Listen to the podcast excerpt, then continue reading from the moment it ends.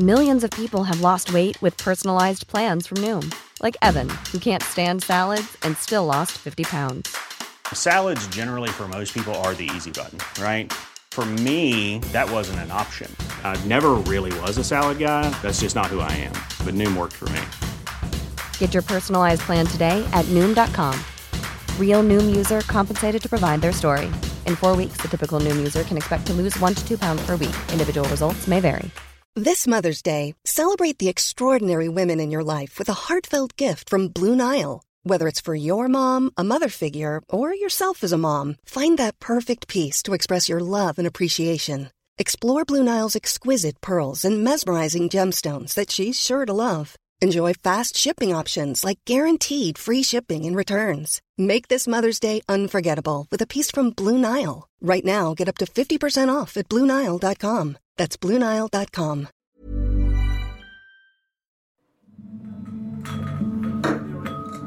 Vi er tilbake på La Scudetto, den italienske restauranten i det fasjonable området Østermalm i Stockholm. Caroline har bursdag, og hun venter på kjæresten sin, Kristoffer. Jeg satt der og ventet i timer på at han skulle komme. Men eh, Kristoffer dukket ikke opp, og noen måneder senere får Caroline en telefonsamtale. Hun var helt förstörd. Hun, hun berättade att hon hade träffat Kristoffer den 11 maj, då på min födelsedag, Jeg jag satt och väntade på honom.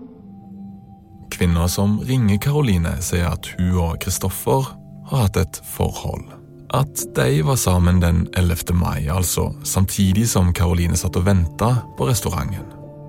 Han var den första som hon någonsin hade varit med och eh, han hade då jobbat med att sälja Gucci-väskor och han hade sålt en Gucci-väska till henne for för typ 7-8 tusen och den väskan hade hon aldrig fått. Kvinner vil advare Caroline mot Kristoffer. Og bare en time seinere får Caroline enda en telefon fra en annen kvinne. Hon frågade om jag var tillsammans med Kristoffer, vilket jag då var. Och sen sa hon så jag är en granne med honom och jag har känt honom sedan vi var barn. Och han berättar för mig nu att han jobbar med jorden runt-resor. Och att han sålde en sån Family and Friends rabatterad eh, resa. Jag tror det var 22 000 kronor hon hade betalat. Hon bara, men jag har aldrig fått den där resan. Kanskje har jentene prata med hverandre. Kanskje er det bare en tilfeldighet, men med bare noen timers mellomrom får altså Caroline to telefonsamtaler. Fra to ulike kvinner som vil advare henne mot hennes egen kjæreste, Kristoffer.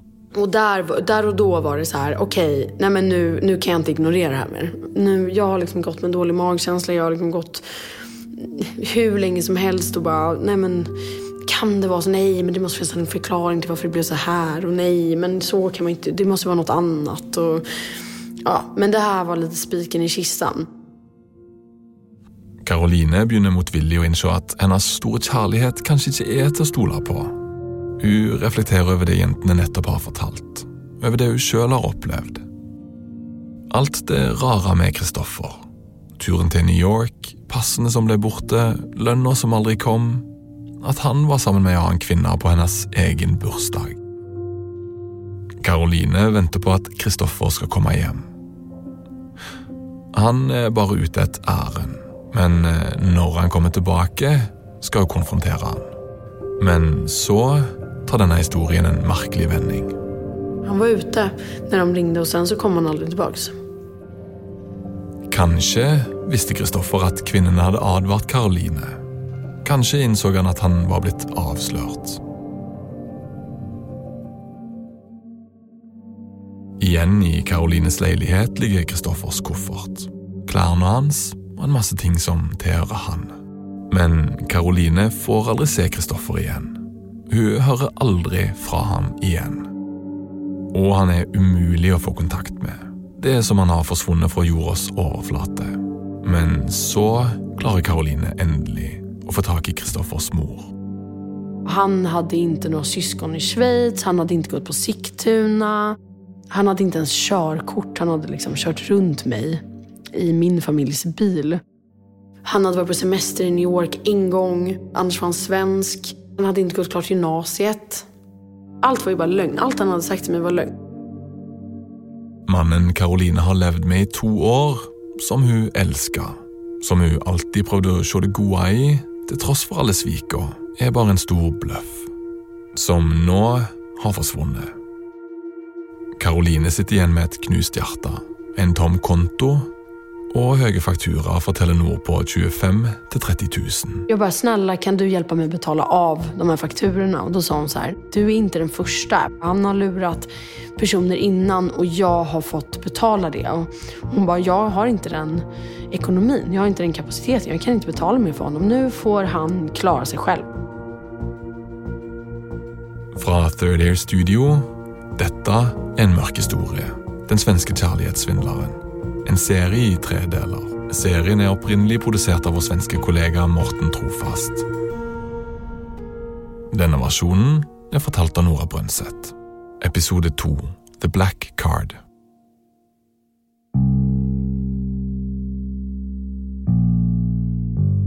I met uh, our friend Christopher at a mutual friend's uh, birthday party in New York uh, in the summer of 2016.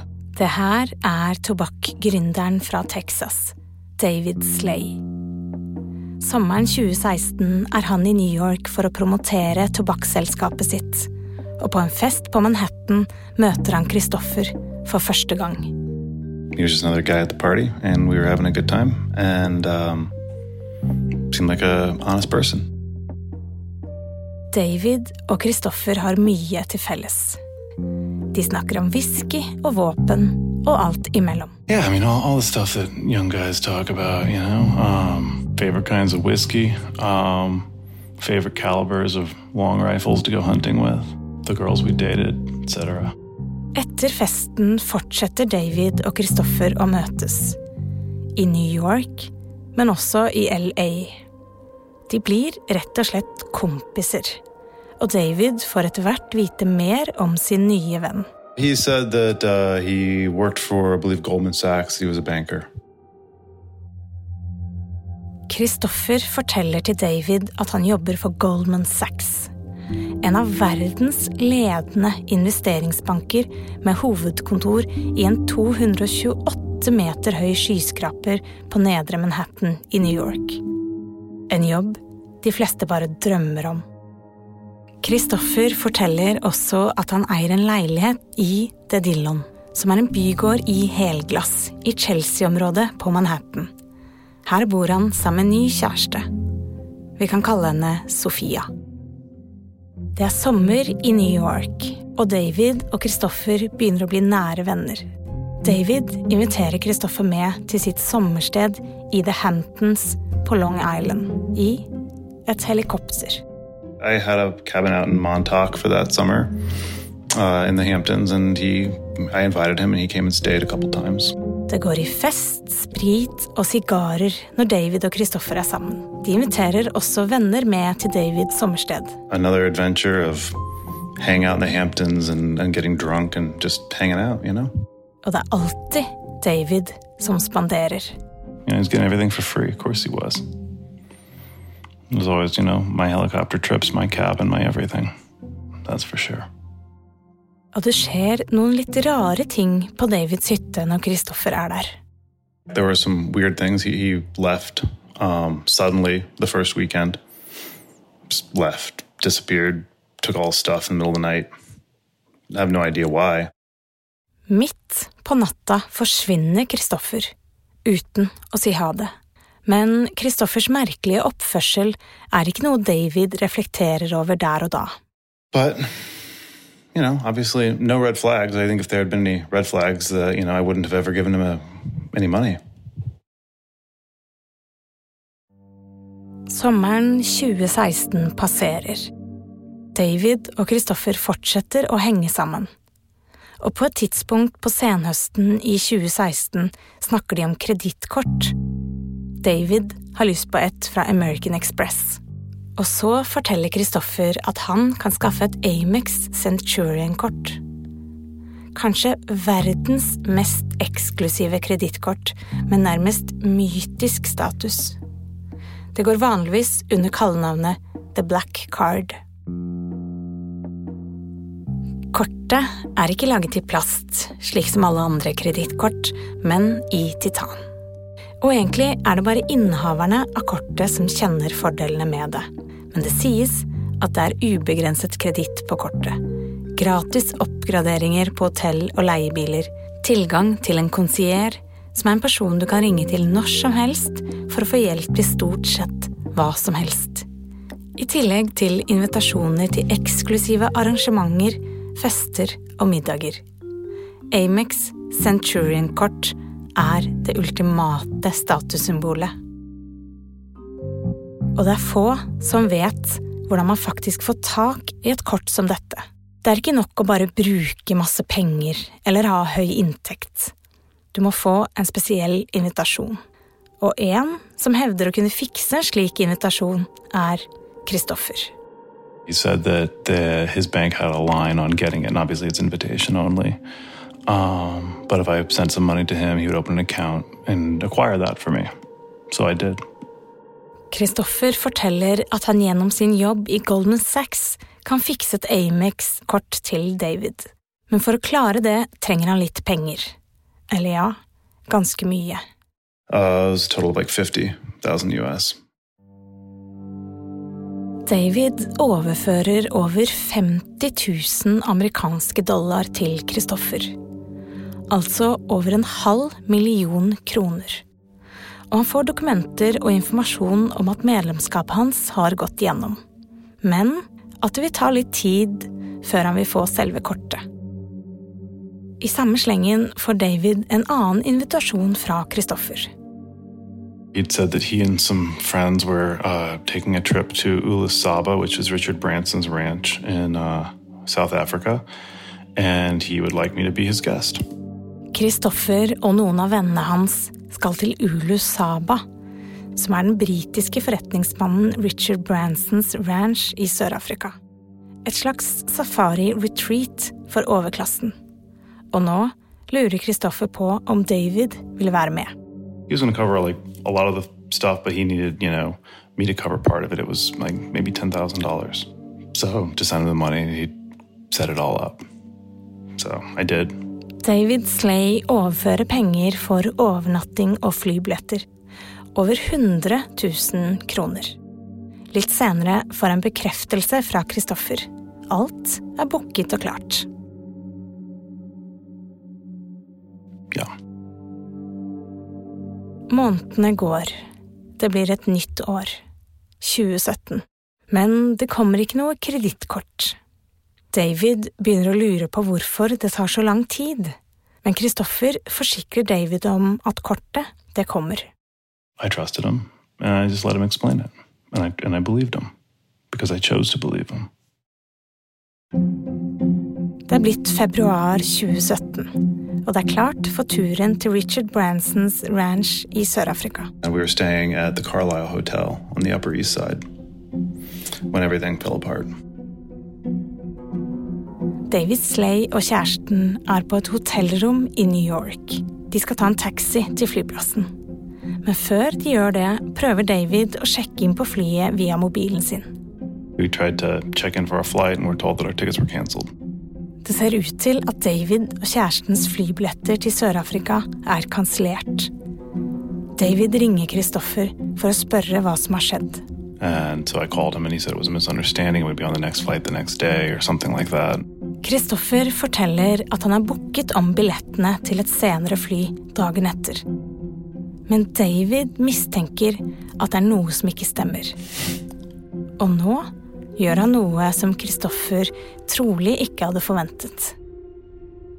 David ringer til ranchen i Sør-Afrika. Til Ulu Saba. Uh, I then contacted Ula Saba, and they said that this was very interesting because there was a reservation booked. They sent out the confirmation, and then it was immediately canceled thereafter. And um, that's uh, that's pretty much, you know, when I realized that he was a total fraud.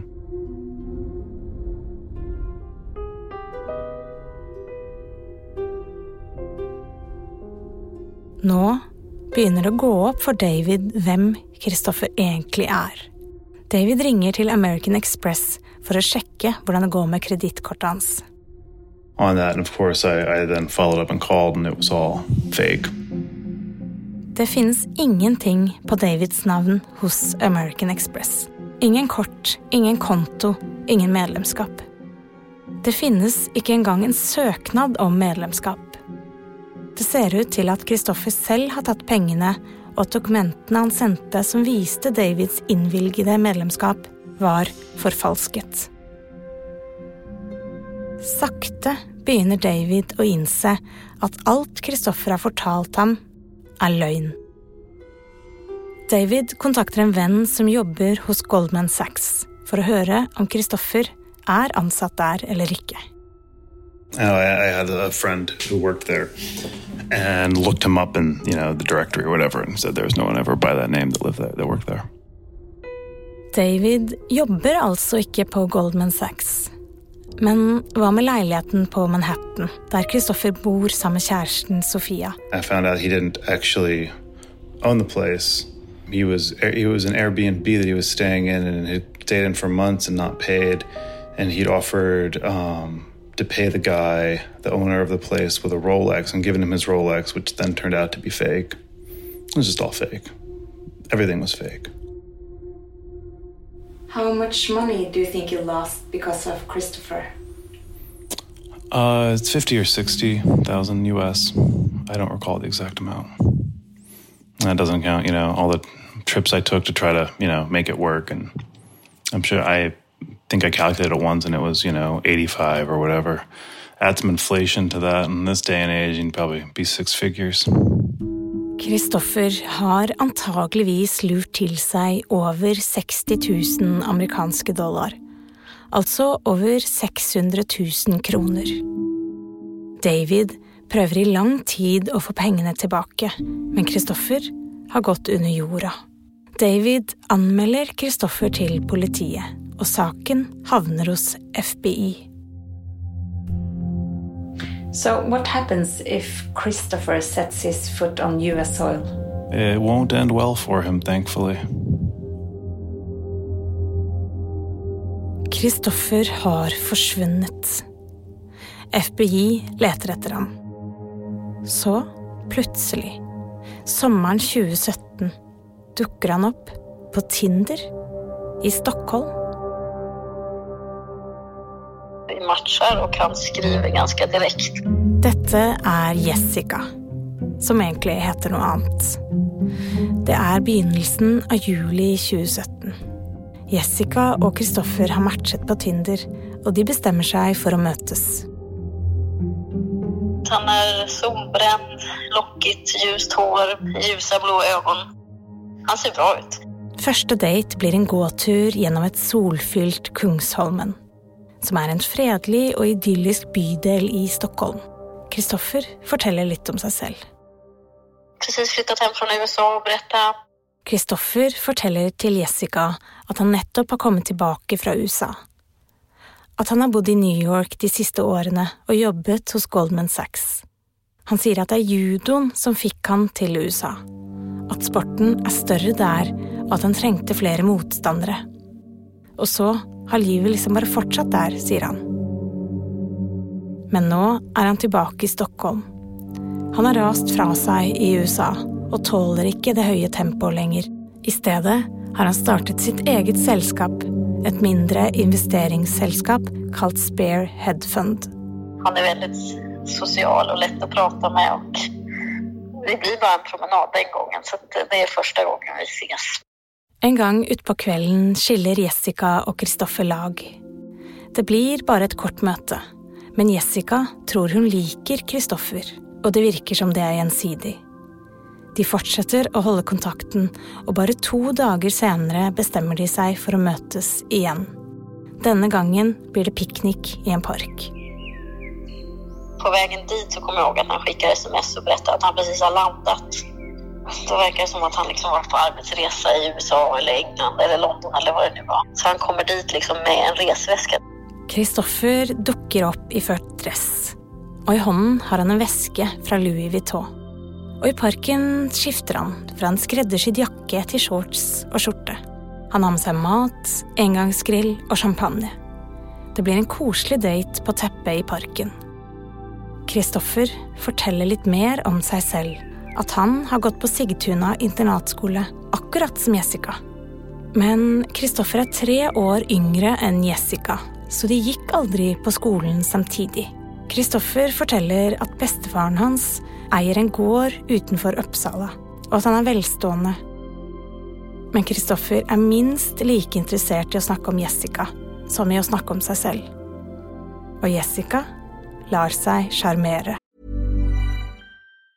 Even on a budget, quality is non-negotiable. That's why Quince is the place to score high-end essentials at 50 to 80% less than similar brands. Get your hands on buttery soft cashmere sweaters from just 60 bucks, Italian leather jackets, and so much more. And the best part about Quince, they exclusively partner with factories committed to safe, ethical, and responsible manufacturing. Elevate your style without the elevated price tag with Quince. Go to quince.com slash upgrade for free shipping and 365-day returns. Hi, I'm Daniel, founder of Pretty Litter. Did you know cats tend to hide symptoms of sickness and pain? I learned this the hard way after losing my cat, Gingy. So I created Pretty Litter, a health monitoring litter that helps detect early signs of illness by changing colors, saving you money and potentially your cat's life. Pretty Litter is veterinarian developed, and it's the easiest way to keep tabs on your fur baby's health right at home. Go to prettylitter.com and use code ACAST for 20% off your first order and a free cat toy. Terms and conditions apply. See site for details.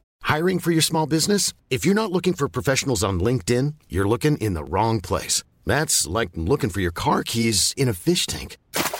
LinkedIn helps you hire professionals you can't find anywhere else, even those who aren't actively searching for a new job but might be open to the perfect role. In a given month, over 70% of LinkedIn users don't even visit other leading job sites. So start looking in the right place. With LinkedIn, you can hire professionals like a professional. Post your free job on linkedin.com slash people today.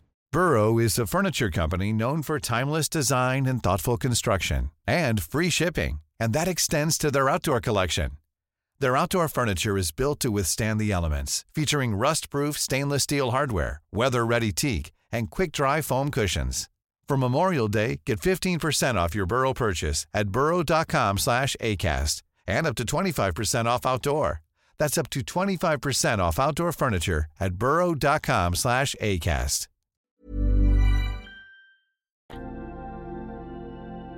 Mycket energi, rolig att vara på, lätt att prata med. Han ger liksom ett charmigt, snällt intryck. Date nummer to blir vellykket. Og bare to dager senere møtes de igjen. På en koselig, liten tapasrestaurant. Kristoffer har bedt Jessica ut på middag. Han var ganske sen dit, så jeg fick sitta och vänta lite. Men til slutt så møttes vi opp, og så spiste vi middag Og så når det er dags å betale, så börjar han famle liksom etter lommeboken. Kjenner i byksfikka, kjenner i kavajen, kjenner i sin veske. Nei, jeg må ha glemt den på kontoret, sier han. Så då blir det jag som får stå för den notan, även fast det är han som har liksom tagit initiativet att nu ska vi gå hit och äta och ta vad du vill och sådär. Så det, det slutar med att jag får betala, men att han självklart kommer han betala tillbaks när han eh, har sin plånbok igen, säger han. Jessica legger ut for middagen fordi Kristoffer har glemt lommeboken sin på kontoret, som han sier. Dagene går, og forholdet mellom Jessica og Kristoffer blir stadig mer seriøst. De blir et par. Kristoffer forteller at han vil flytte til Lindingø, en øy utenfor Stockholm.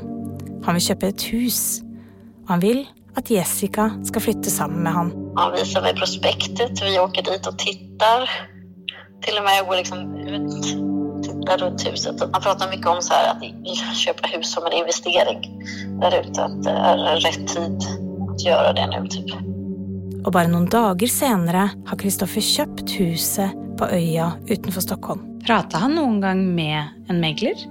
Ja, det gör han. Pratar med mäklaren om, eh, ja men först i början då att han är intresserad och sen när de väl har köpt det så pratar han om detaljer om liksom när de ska flytta in. Alltså jag går bredvid honom när han pratar med mäklaren i telefonen om eh, hur de ska lämna över nycklar och sånt där. Jessica og Kristoffer møtes intensivt i løpet av en varm julimåned. Og mot slutten av juli vil Kristoffer at de skal feire huskjøpet. Han forteller at han har kjøpt en eksklusiv ribbåt, og han vil ha med seg Jessica og vennene hennes på en utflukt i skjærgården. Og han kommer og henter opp oss en dag på Strandvägen og så tar vi båten ut til Sandhamn. De legger til kai ved et herskapelig skjærgårdshotell, hvor de drikker vin og spiser lunsj. Men plutselig er Kristoffer borte. Og så forsvinner han bort et tag. Och sen när, han, när vi väl ska hem då säger han att han har tappat bort sin plånbok. Heller ikke denne gangen kan Kristoffer betale for seg. Og hva Kristoffer egentlig gjør mens han er borte, vet ikke Jessica. Men herifra begynner det å bli stadig mer skjevt mellom Jessica og Kristoffer.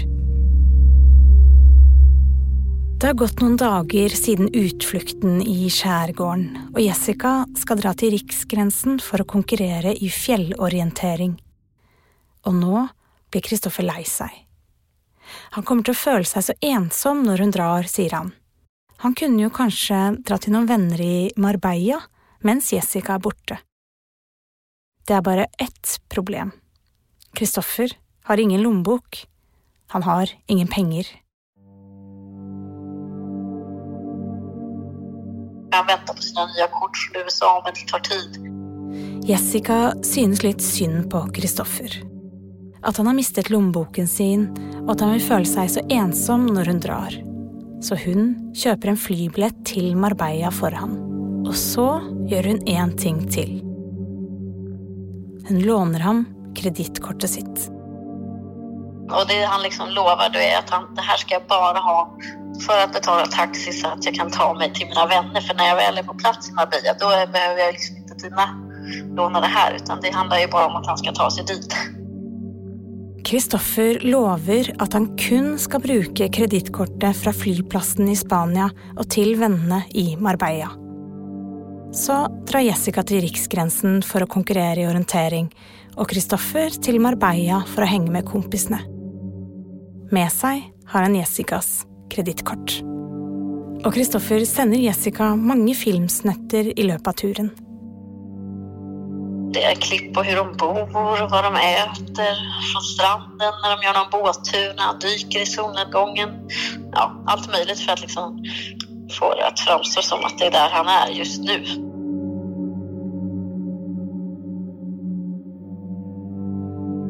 Det har blitt august 2017.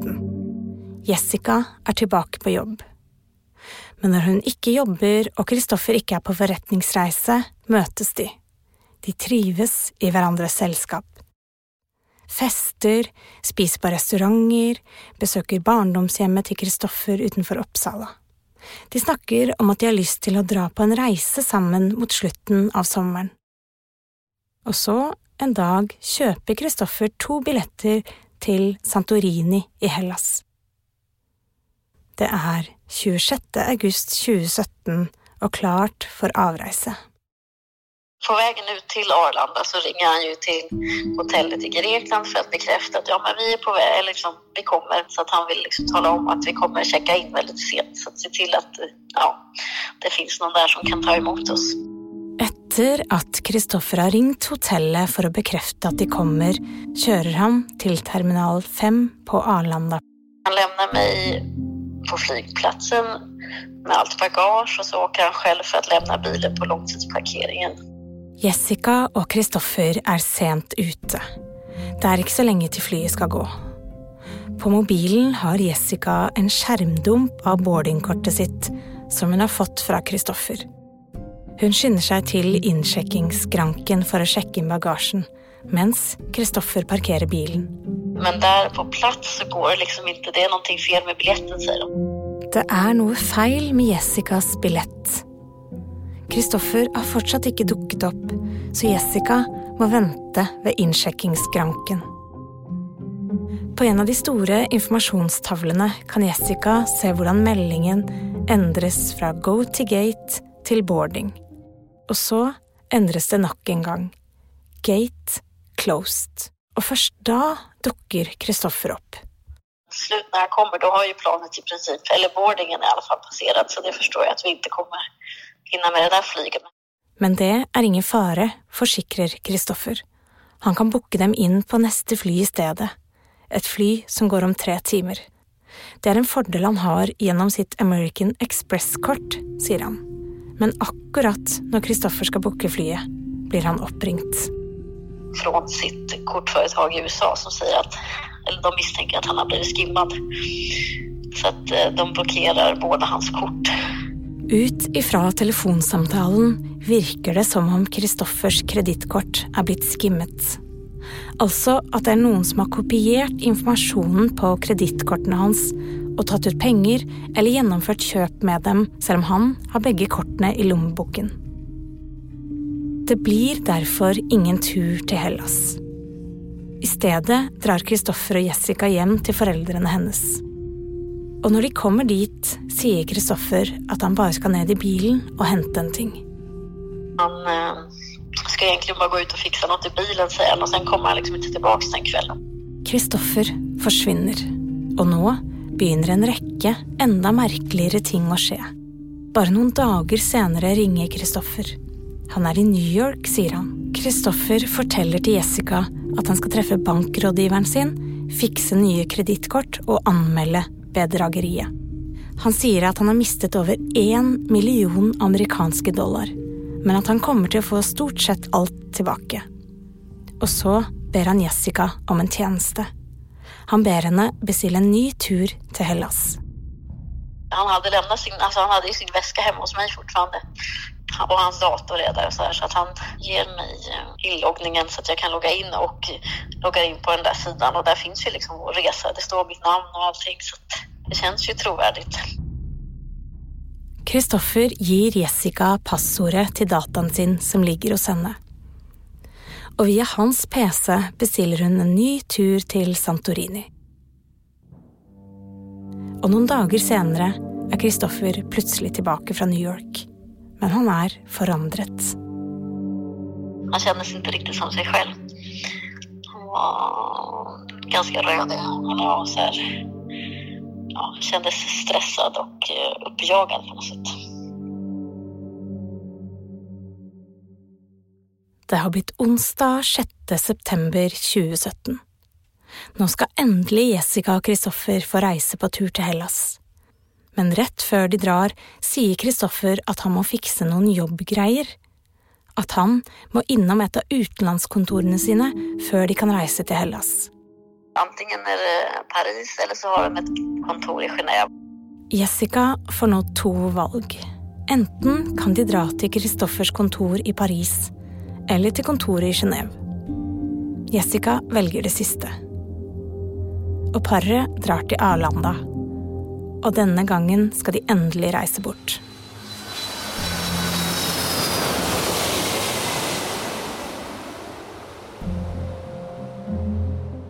Genéve, sørvest i Sveits, nær den franske grensen. Jessica og Kristoffer ankommer flyplassen, og mens Jessica venter på bagasjen, drar Kristoffer for å leie en bil.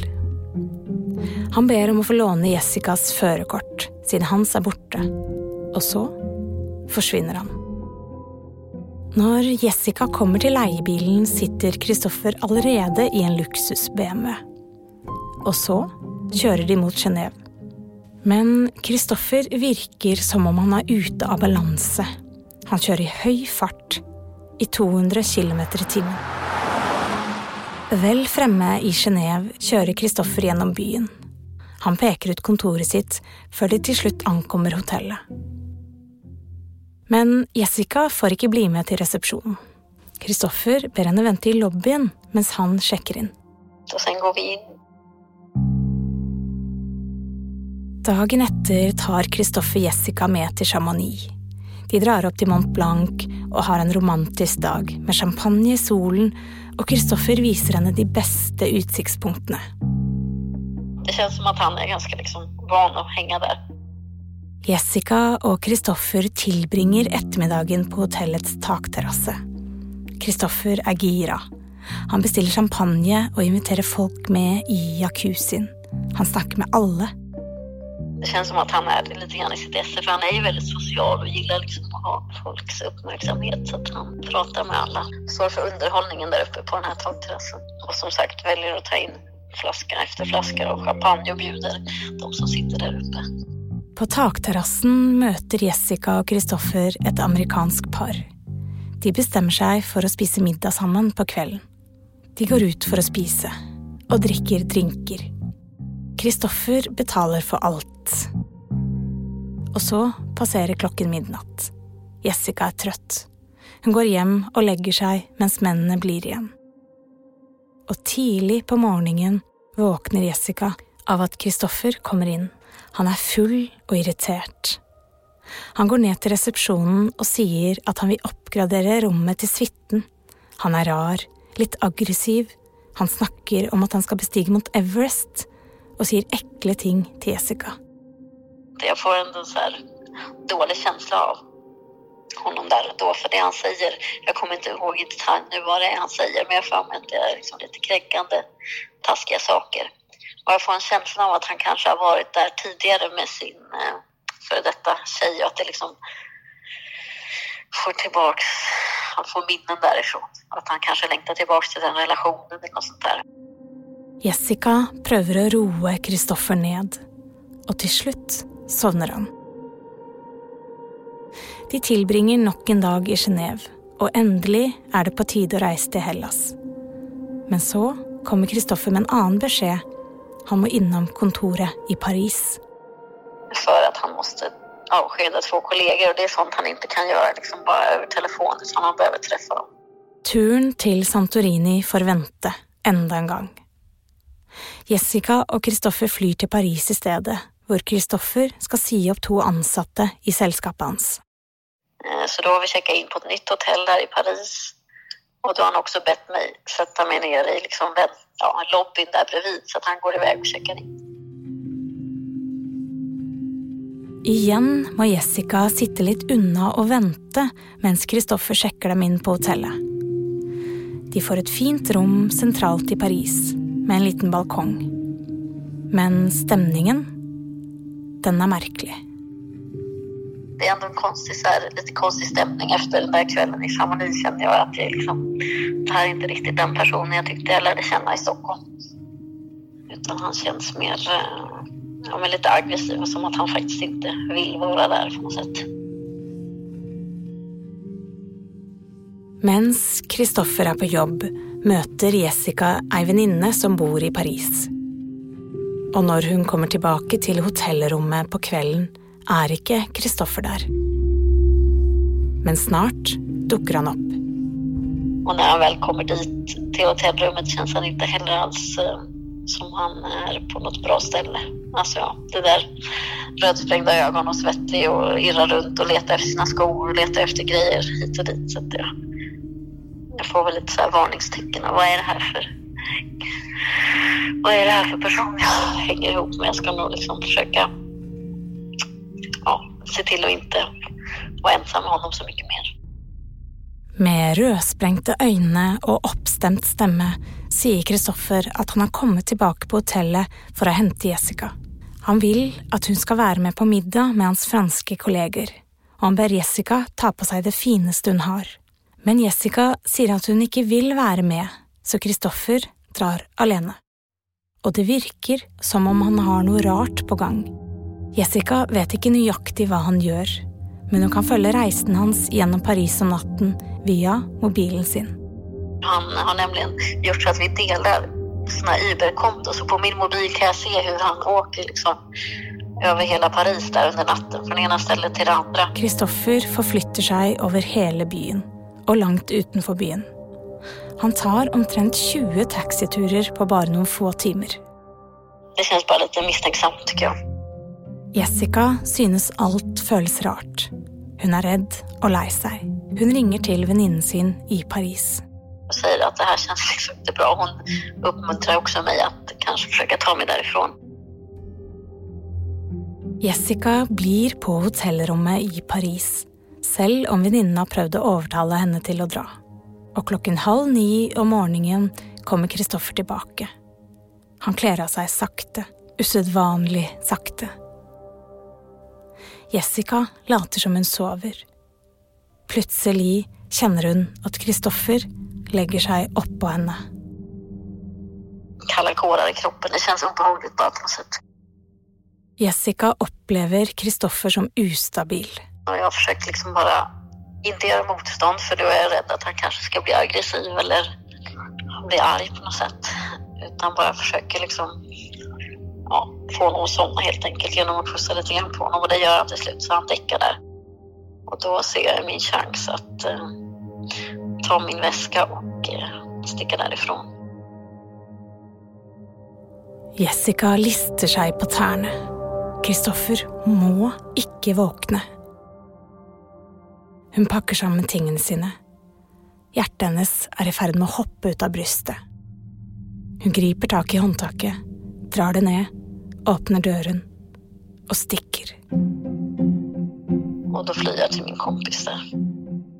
Tidlig på morgenen kommer Jessica hjem til venninnen. Jessica er i en sjokktilstand. Jeg har bare en, en känsla av at det er noe som ikke står rett til med denne kvinnen.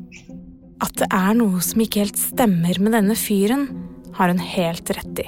For ganske snart får Jessica en telefon fra kredittkortselskapet sitt. De jeg i hvert fall at det er noen som har anvendt mitt kort. Kredittkortselskapets sikkerhetsavdeling har lagt merke til at Jessicas kredittkort har blitt brukt i uvanlig stor grad den siste tiden.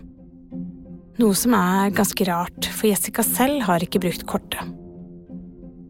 Det var da jeg loggad in på mitt konto och kan se alla transaktioner som han har gjort på mitt kort som jag inte hade den blekaste aning om. Alltså både hotell i Chamonix och där i Paris och alla de här Uber-resorna, alla middagar, i princip allt vi har gjort de senaste dagarna som han påstår att han har betalat eh, med mina pengar. Hva följde du da? Jag blev alltså jätteskärrad och jätteledsen.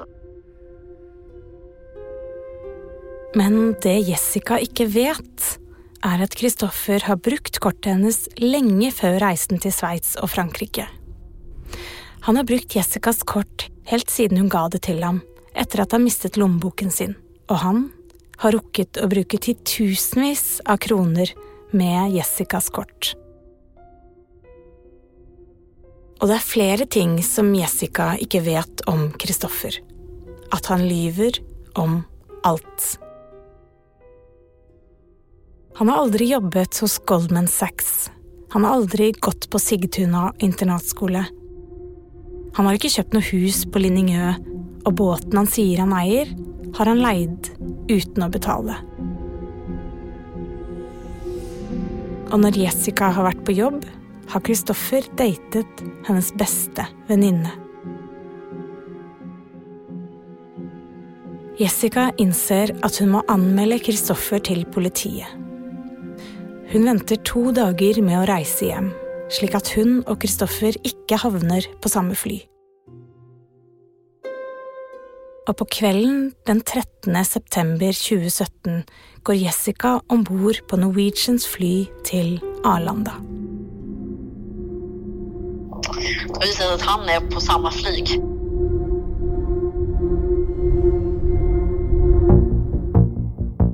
Du har hørt på den andre av tre episoder av Den svenske kjærlighetssvindleren. Den siste episoden kan du høre allerede nå, om du abonnerer på En mørk historie der du lytter til podkast. Og om du gjør det, lover vi å ikke svindle deg. Det opprinnelige programmet er produsert av Morten Trofast. Denne versjonen er fortalt av Nora Brønseth og klippa av Rasmus Spitz.